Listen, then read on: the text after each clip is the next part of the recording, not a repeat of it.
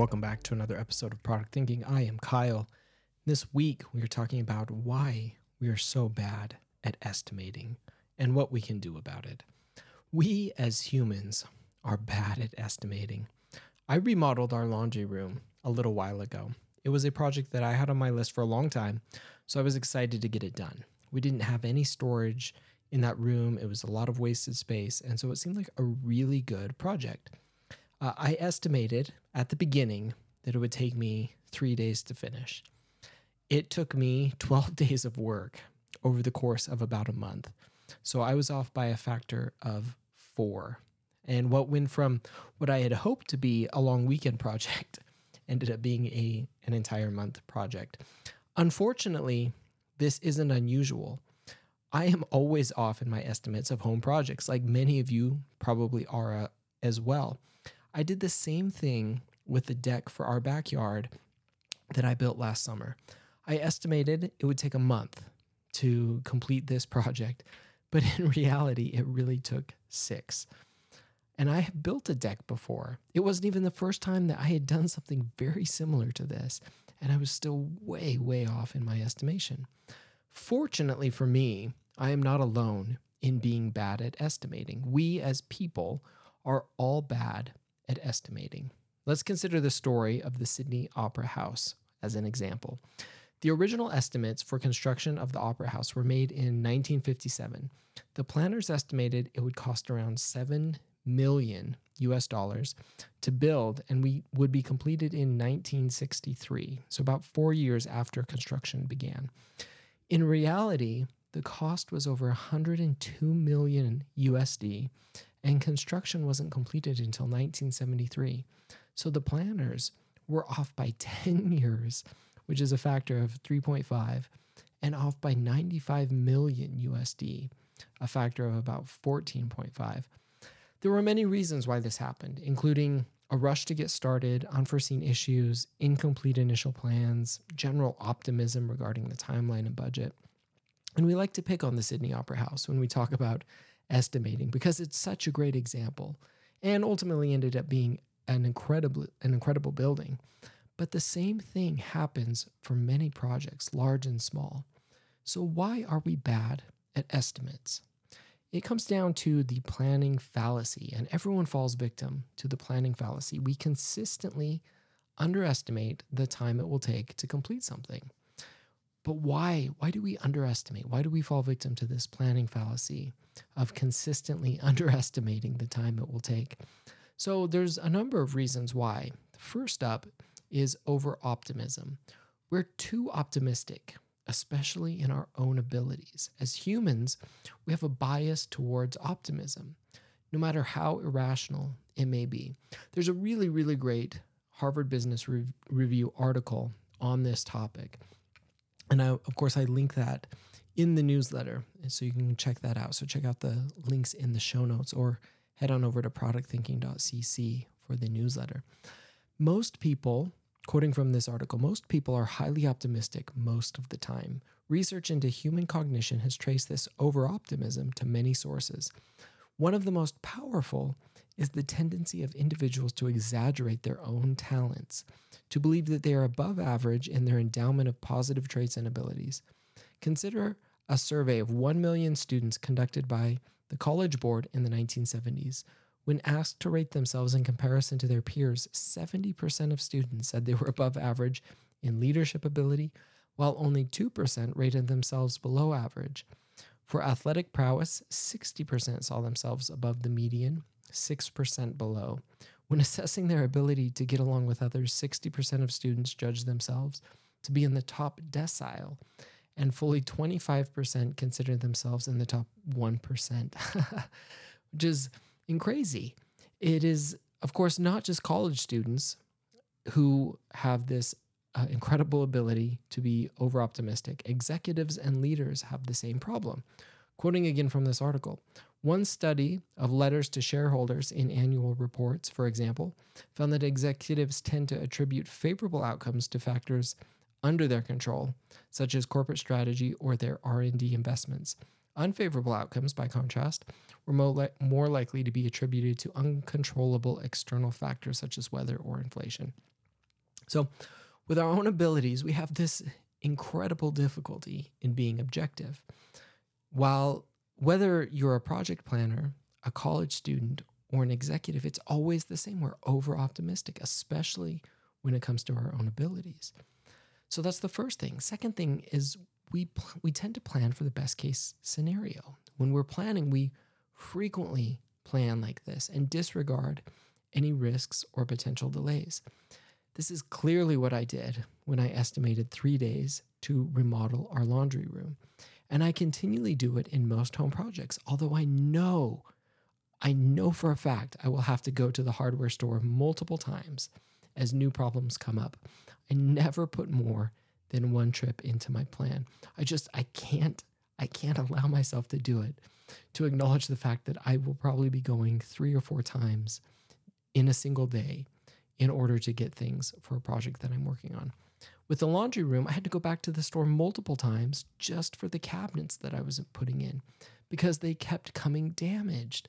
I assumed wrongly that we'd be able to purchase some cabinets in good condition and then install them.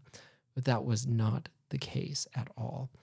With the Sydney Opera House, they assumed a number of different things, but initially assuming they assumed the ground was firm enough to support the structure.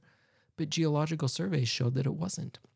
And additional foundation work had to be completed before they could actually begin the construction of the building we frequently fall victim to this same best case scenario thinking in projects at work. Rather than account for unforeseen risks or potential problems, we estimate based on the best case scenario. Product managers, developers, leaders almost always plan like this. We always plan for the best case.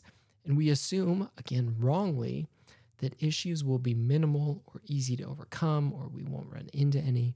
And that is how we plan. So we also ignore historical information. This is another factor into the planning fallacy. When estimating, we don't consider history or historical data that we might have. In the book Thinking Fast and Slow, Daniel Kahneman gives a great example. He was working on a project for the Israeli Ministry of Education to produce curriculum for schools about judgment and decision making. This included writing a textbook uh, for, for this curriculum the group that he was working with made a lot of progress and then estimated it would take two years to complete the rest of it. So they'd been working on it. They decided to make an estimate around about two years. But Kahneman decided to ask an expert in their group about similar efforts in the past. Quoting from the book, I then asked whether he knew the history of te- these teams in some detail, and it turned out he was familiar with several. I asked him to think of these teams when they had made as much progress as we had. How long from that point did it take them to finish their textbook projects?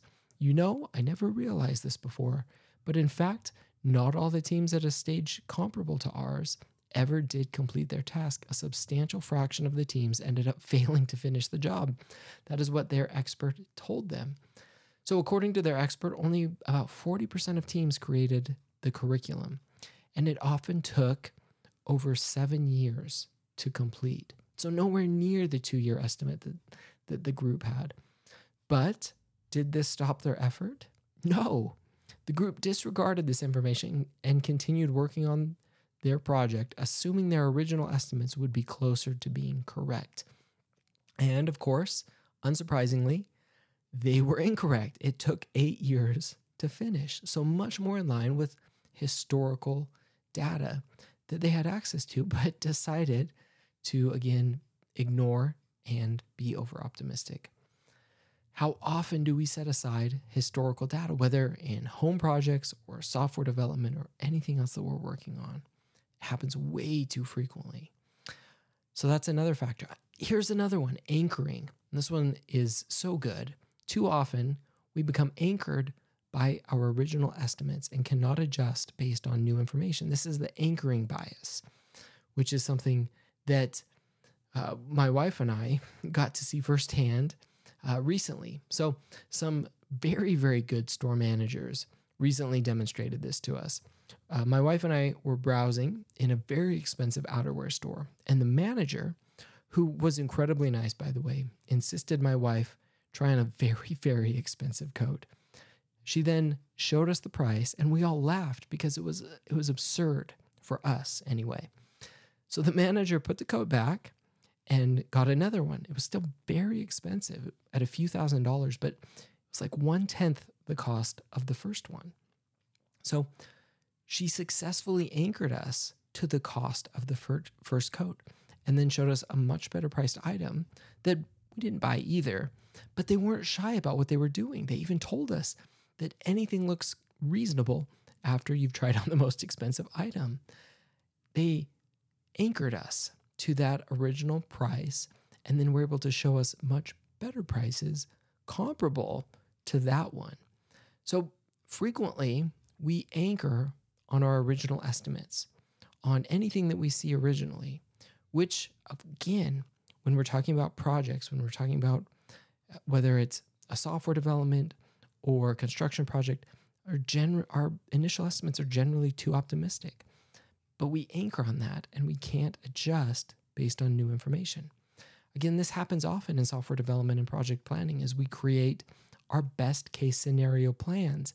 These become the anchors, and we're often reluctant to adjust our anchors once they've been set.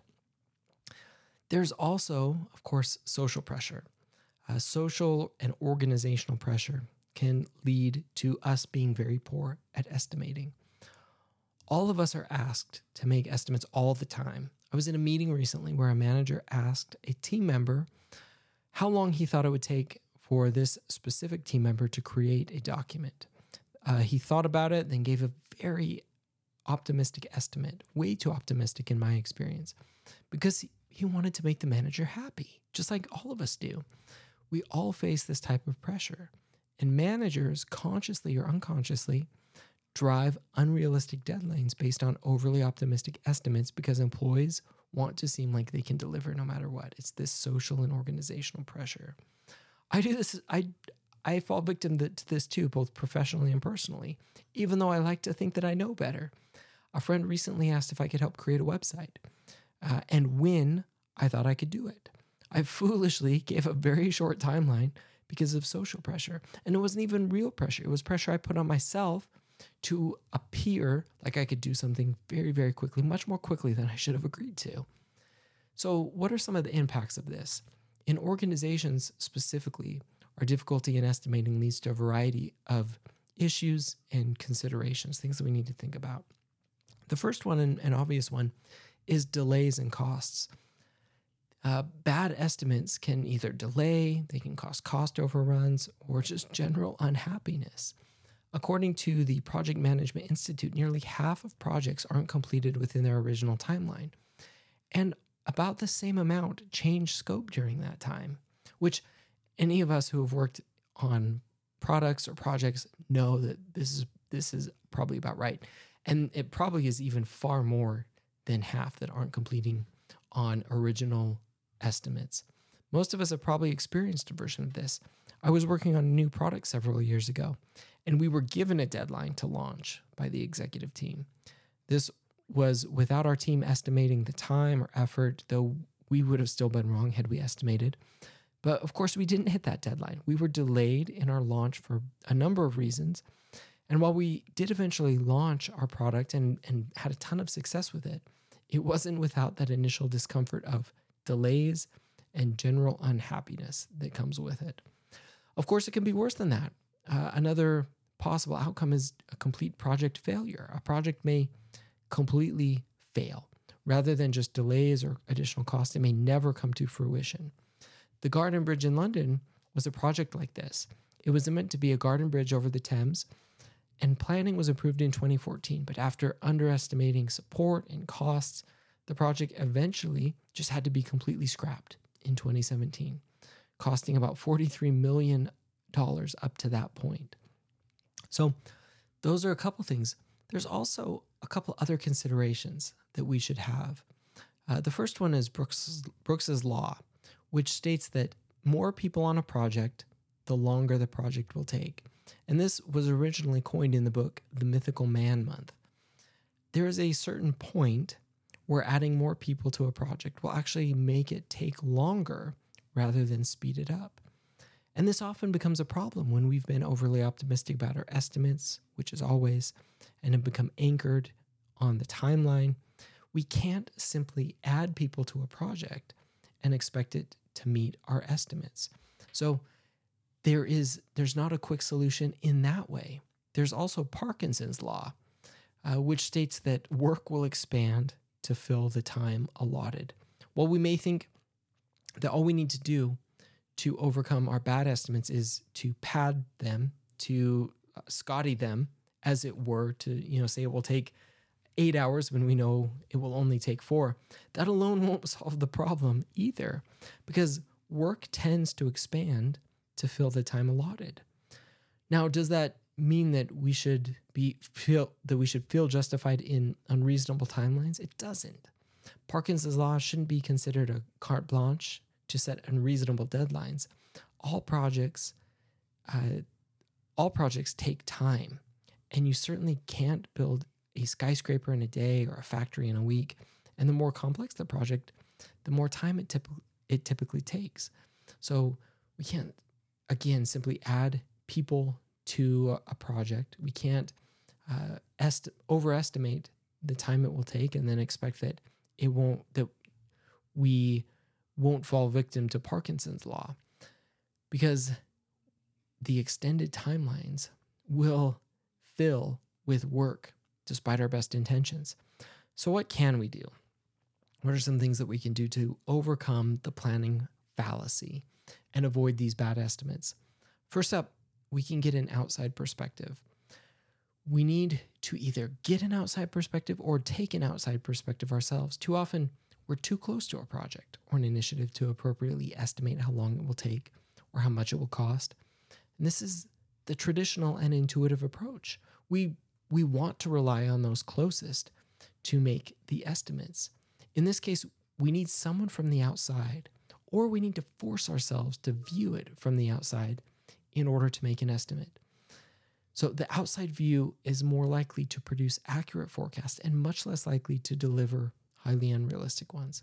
This is often referred to as reference class forecasting. Rather than estimate based on the details of the work, we examine other projects or initiatives that are similar and we create a reference class. Again, according to the HBR article that I mentioned previously, quoting from that one, the contrast between inside and outside views has been confirmed in systematic research. Recent studies have shown that people, when people are asked simple questions requiring them to take an outside view, their forecasts become significantly more objective and reliable. For example, a group of students enrolling in a college were asked to rate their future academic performance relative to their peers in their major. On average, these students expected to perform better than 84% of their peers, which is logically impossible.